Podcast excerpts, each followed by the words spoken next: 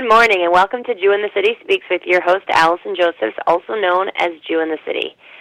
On Jew in the City, well, actually, we recently have been working on our mission statement to make it a little bit broader than it was before. Because when we started a decade ago, um, our idea was to show the meaning in Orthodox Judaism and the positive, you know, uh, parts of uh, living an observant Jewish life to the non-Orthodox community. Um, in these last 10 years, we've realized that plenty of Orthodox Jews are looking to see the, the meaning and the positive side in Orthodoxy as well. And that really our goal here in this organization is to make this known and to make it accessible, that every Jew should know how beautiful and how positive and how, how much a life of observance can add to their life. Um, and any Jew that is interested to have access to such a life um, should be able to. And so a lot of the stories that we tell here, the people that we have on Jew in the City Speaks, are people who do one of two things. Either they do something out of the box, the quote unquote box, because I think often we see the box of observance as smaller than it needs need to be. Um, and those are people both from without and from within. So there are stereotypes um, from outside the Orthodox world that we have to sort of fit a certain mold, and then it ends up that um, certain communities or certain families or certain schools end up making boxes smaller than they need to be for people growing up in those places, when actually uh, Jewish law allows for a lot more room for self, a lot more room for interesting careers, hobbies, um, and you know quirks, that sort of a thing. Um, and then in terms of inspiring people, showing people how a life of Torah and mitzvot um, adds meaning to their life. That's another big thing that we like to do around here. So usually we have a guest that either is stereotype defying or has a sort of a meaningful story um, about their life story. Um, but this guest this week, actually, we have someone who is going to give us both. So that's uh, two for the price of one. Um, her name is Vered Ben Sa'adon. Um, she is the co-founder of Tura Winery. Um, so she is a female winemaker, which apparently is not very common. Um, I'm not such a, an expert on winemaking.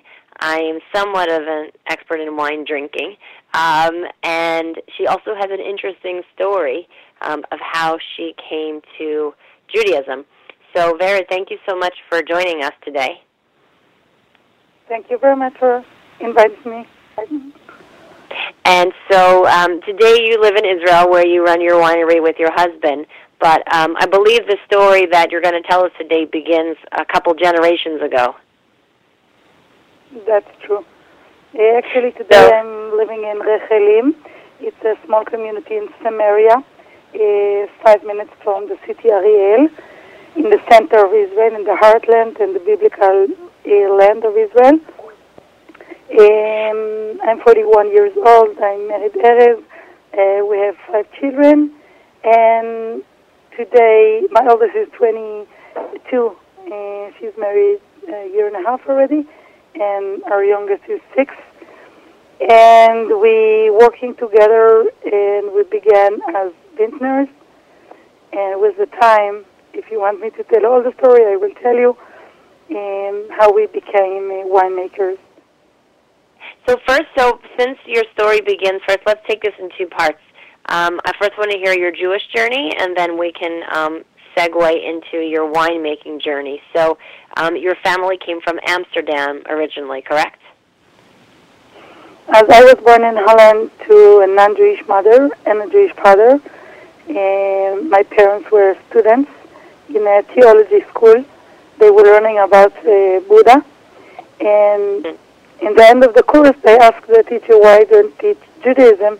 And he told them that he don't know how to teach it. Then they began to ask, they were very curious because my mother was not Jewish, but she married a Jewish guy.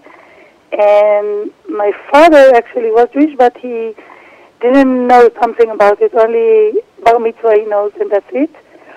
And they began to ask the teacher, and he said, I don't know how to teach it. It's too much complicated. And then began, they began to ask, and we made Aliyah to Israel be converted by the Rabbi Gaon himself. And today, my parents living in Kochav Shachar. It's a community half an hour from here, from Rechelim. And they're the neighbors of my in-laws that made Aliyah from Morocco and Iran. Uh. But my background is much more complicated. Uh, my grandmother from the Jewish side, the mother of my mother, the mother of my father, she survived the Holocaust. She was 15.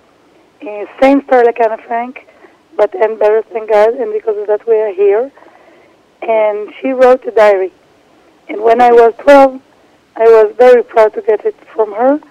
And when Mm. my oldest was 12, Ayala, we gave it to her, and together we went to Yad Vashem, the Museum of the Holocaust, and we put it there for the remembership for the people in the world.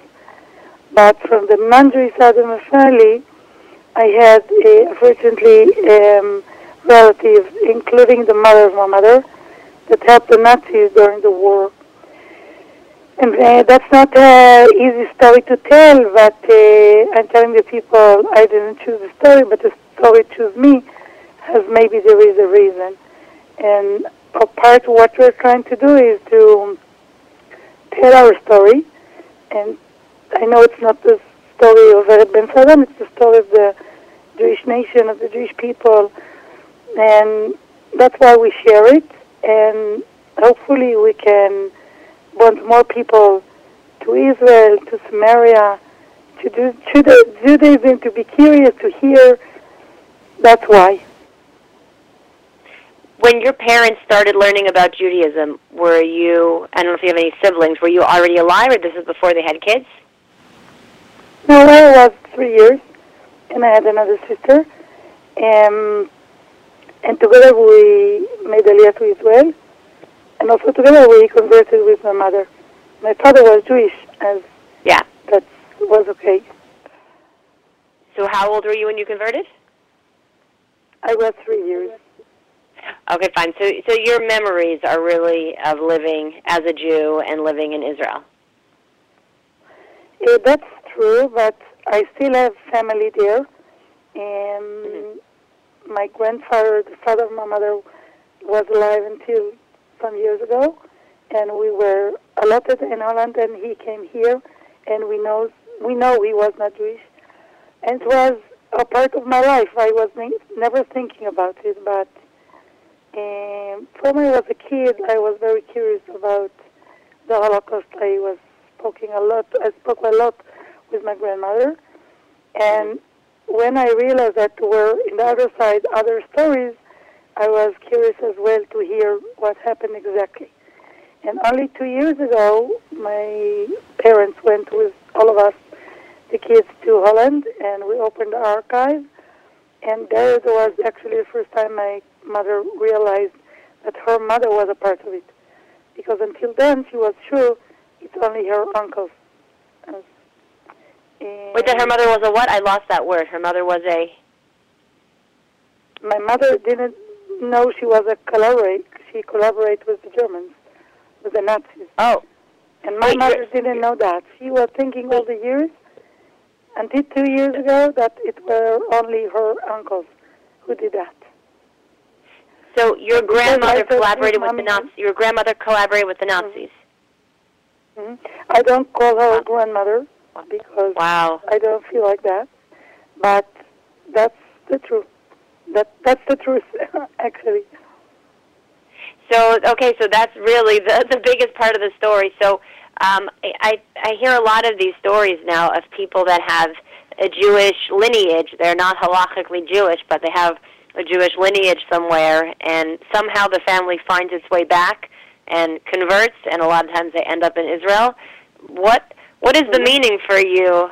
I'm saying I guess you come from two such very different parts, from two such very different um, stories. I guess do you do you see like Hashem's guiding hand that your family found their way back to where they were supposed to be? Look, first I'm telling my mother that it's not her fault and that we as a third generation have the courage to look at it without blame ourselves. And of course I know that to choose to be a Jew and to come to Israel, live in Samaria, to work with agriculture. That's the best Jewish answer we can give. And I'm sure if my grandmother was alive, that was her nightmare. Uh, of course, that's the best Jewish answer we can give.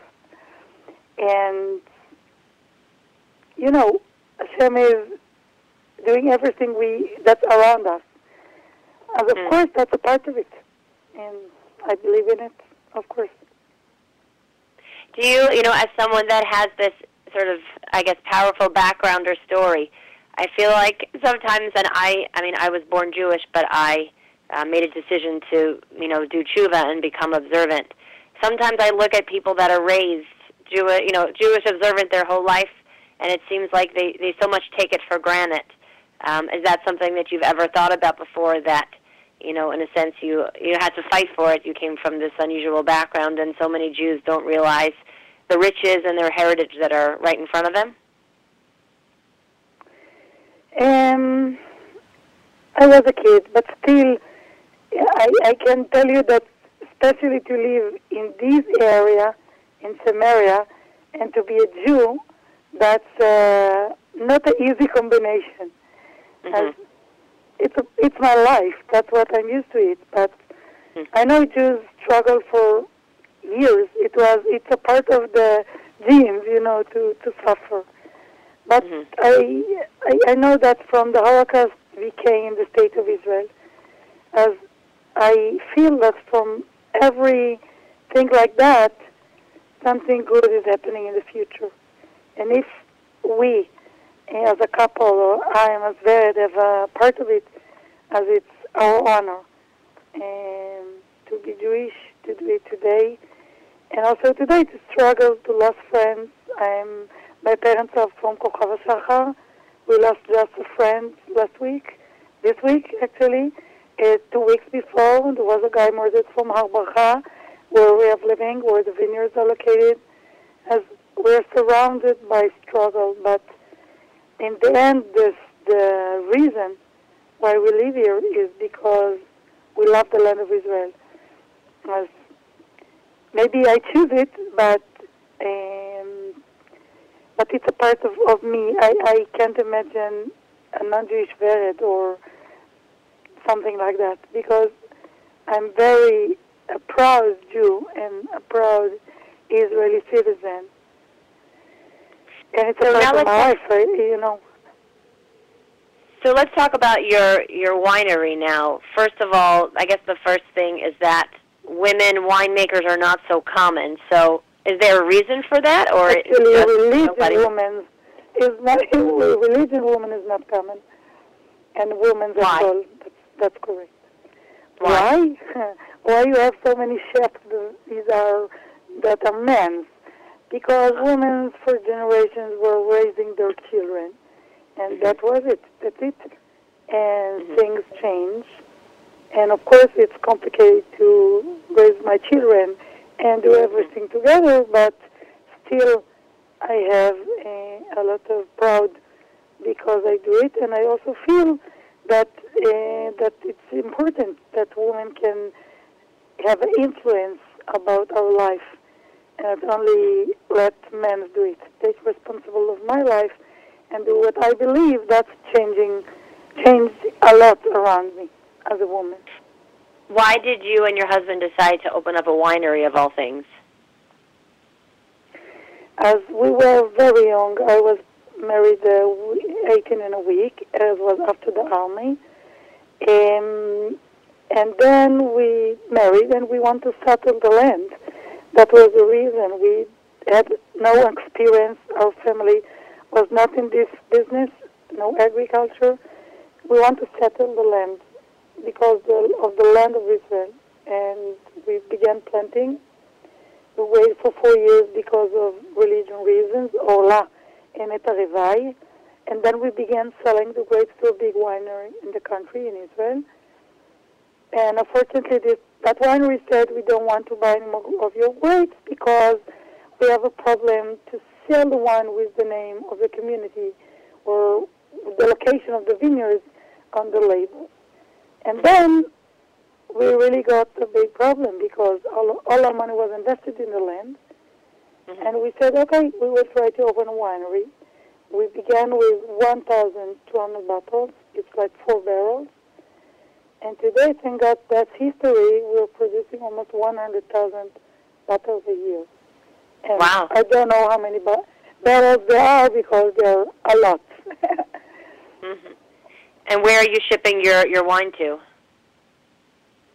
At 40% we sell overseas to the States, uh, to most of it in the area of New York, New Jersey, a little bit California and Florida, and also to out, other countries, a little bit in Europe because it's very complicated because of BDS, and to Hong Kong, uh, Uruguay, Panama, and we're trying now to open a new market to Japan. We have been there three Wow. months ago. There's a lot of people who love Israel, who love wine, and then have all the issues with BDS and so on. Uh, that's the Hmm. future for us. So I heard something recently that Israel was, you know, in sort of I guess ancient times was sort of the best place on earth to make wine, and then, you know, we were exiled and gone from the land for thousands of years, and now Israel's emerging again as, you know, one of the top wine making countries in the world.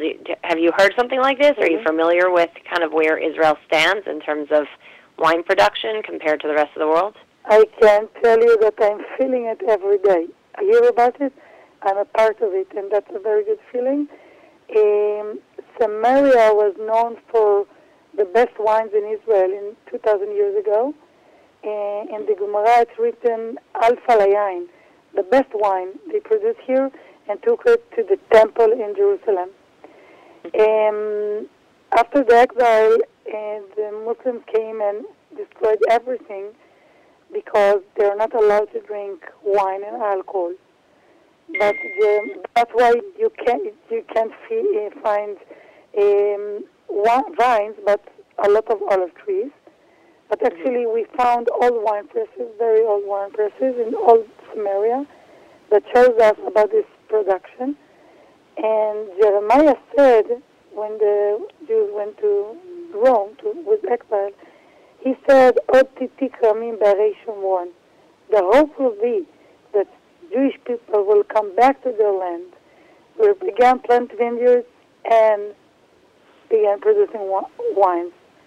As we have the honor to be a part of it, to see the words of Jeremiah became alive, and actually produce one of the best wines in Israel. We have more than 50, 60 awards from all around the world.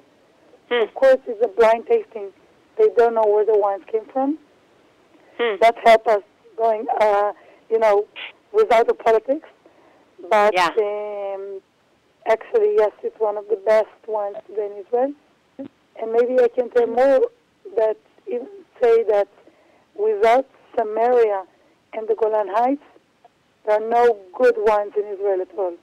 Because the, bre- the best grapes today grow in Samaria, on Mount Gerizim, and in the Golan Heights. So where, meaning how? Uh, I guess you don't have an explanation. So the only explanation that we could have is something, something uh, godly or something beyond this world. Because, or I'm saying maybe there's No, some no, no, physical not explanation. Like why? Why are the best grapes in the world? Out of I'm saying this is something that if we looked it up, we we could see that Israel is winning more a why, um, more awards in wine blind taste testing than other other regions like in France and Italy where we might expect to be the best wines.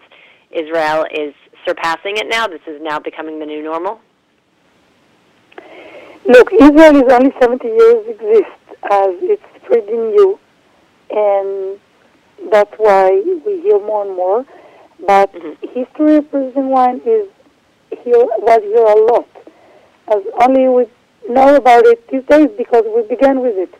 The wine industry in Israel is like 25 years exist, and only the last 10, 15 years people began to realize that we have very good stuff here. And uh, that's why, but uh, because, you know, 2,000 years ago was no radio, no internet. That's why.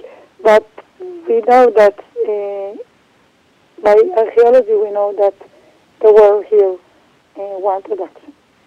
Are you getting to interact with um, people outside of Israel who are trying your wine? Have you ever had an experience with someone whose opinion changed, or who they couldn't believe that kosher wine was so good, or wine from Israel was so good? Good. Do you do you get to have this kind of interactions? Yes, actually, we have a visitor center here in in the winery, and I met a lot of people from all around the world. Just last week, we had people from Bulgaria, Switzerland, Holland, Norway, Sweden, States, Canada, a lot, a lot of people, and they're curious to hear about Samaria. They're curious about about the Bible, about the history here, and also some of them are surprised about this good wine. They say, "Wow, that's one of the best wines I taste ever." I can tell you an exciting story. I, I have a lot, but one of them was I had in next, last Sukkot. Every holiday we are open free, no charge, and people come to taste wine. And last Sukkot I had like thousands of people coming in, and I had a group that made Aliyah from all around, all over the world. And there was a very old guy. He was, I think, more than 80. And he said, you know, that's one of the best ones I taste ever. And I said, okay. And I hear it not for the first time, but please tell me. And he said, you know, for years I was living in South Africa. And what I did for my living was taste wine from all around the world every day. Every day, a lot, a lot of wine. And that's the best rosé taste ever. As that was a very exciting story for me because he had really an experience from tasting a lot and from everywhere. And then came to Rechelim and told that to me that was, wow, very exciting. Do you feel like your life is a prophecy? I'm saying, you know, you're, you know, where you came from, um, sort of this uh, place of, I guess, on, on one hand, there's the Jewish lineage, on the other hand, this real, I'm saying, like, unfortunately, real evil. Um, and then you return to the land, and now you're actually, you know, the land laid fallow while the Jews were gone, and now you've come back to the land and helped to make it blossom and help to restore Israel back to that level of being, you know, the greatest wine producer in the world. So, does that feel like you're sort of just a page out of a prophecy? I can tell you that I'm feeling every day like it's a miracle. I don't know if, Mm. if part of it, it, of course, a prophecy, but it's a miracle because I can see people that came specially to Tura from so far away. I this morning my daughter was in the train in Jerusalem, and she and she found something of Tura in the train, and she sent it. She sent a picture. She said, "Wow, I found it here in the train." As it's going all around, and that's really a miracle. And Mm. see the people come here, send the wines all around the world as wine packages for Pesach. At last Chagim in Sukkot, we send like 2,000 wine packages to Africa. I had new relations with the guy here from Herzliya. He has a big company in Africa, and he sent for in, for Christmas for the non-Jewish people in Africa all the wine packages from Tura. As you know, it's like every day is a miracle. Every person who's coming, every story that we hearing, every conversation that I have with people is a miracle. And I can't imagine years ago that this will be my future.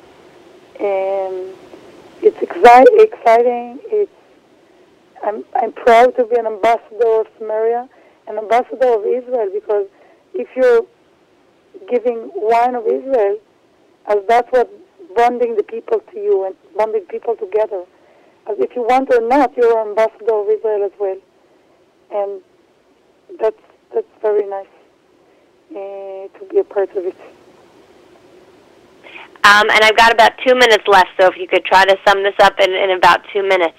um, for people that would say, I would never live over the green line. I can't believe she lives in the Shomron. It's obviously a more dangerous life. Why, why do you feel um, strongly about living in, in a place like this, even if there are risks associated with it? Okay. At first, uh, I am not letting my fear mention my life. That's that's my that's what I'm choosing to do, and what I choose to do. Uh, and also, most of the people that listening are now are going every day in a car and crossing the street. It's very dangerous, but nobody is thinking about that. Everybody is go to work, is go on the street, and do what he needs because that's life, and that's our life here as well. And most of the time, 99% of the time, we have normal life, uh, raising our children, going to work, give work to other people who are working with us, uh, have good friends, drink good wines, and from time to time we also losing friends and have damage, but it's really uh, not what most of the time. And if you compare that to car accidents, uh, that's much more uh, common and much more happening if you uh, compare. As we're here because we love the land of Israel, and we see with our own eyes how the land gives us back. There is no other expla- explanation of what's happening with Tura, and um, that's my answer. Okay, I'll take it. Um, for everybody that's listening now, they may want to be purchasing some wines for an upcoming holiday with four cups of wine. Where can they find Tura wines? Uh, the, our distributor in the state is Red Garden, and, and also they can go into our website. It's at Tura Winery or www.turawinery.com, and we have shop uh, turawinery.com and our website. And the best thing, if you come to Israel, come visit. From Tel Aviv, it's 35 minutes, less than you can imagine, and come see the view, feel the people, feel the history, feel the Bible became alive, and have a good glass of wine, probably with me. that can be the best part of your trip. And of course, wish everybody good. And hopefully you will have one bottle of two on your table in the four cups. Sounds good. All right, thank you so much for, for your time, and uh, best of luck. And may uh, may you continue to uh, make more and better wines, and um, and continue to see miracles every day. Thank you very much uh, for your time, and we're waiting to see everyone. And Chag Sameach again. Chag Sameach. And you can catch us same time, same place next week. Bye bye.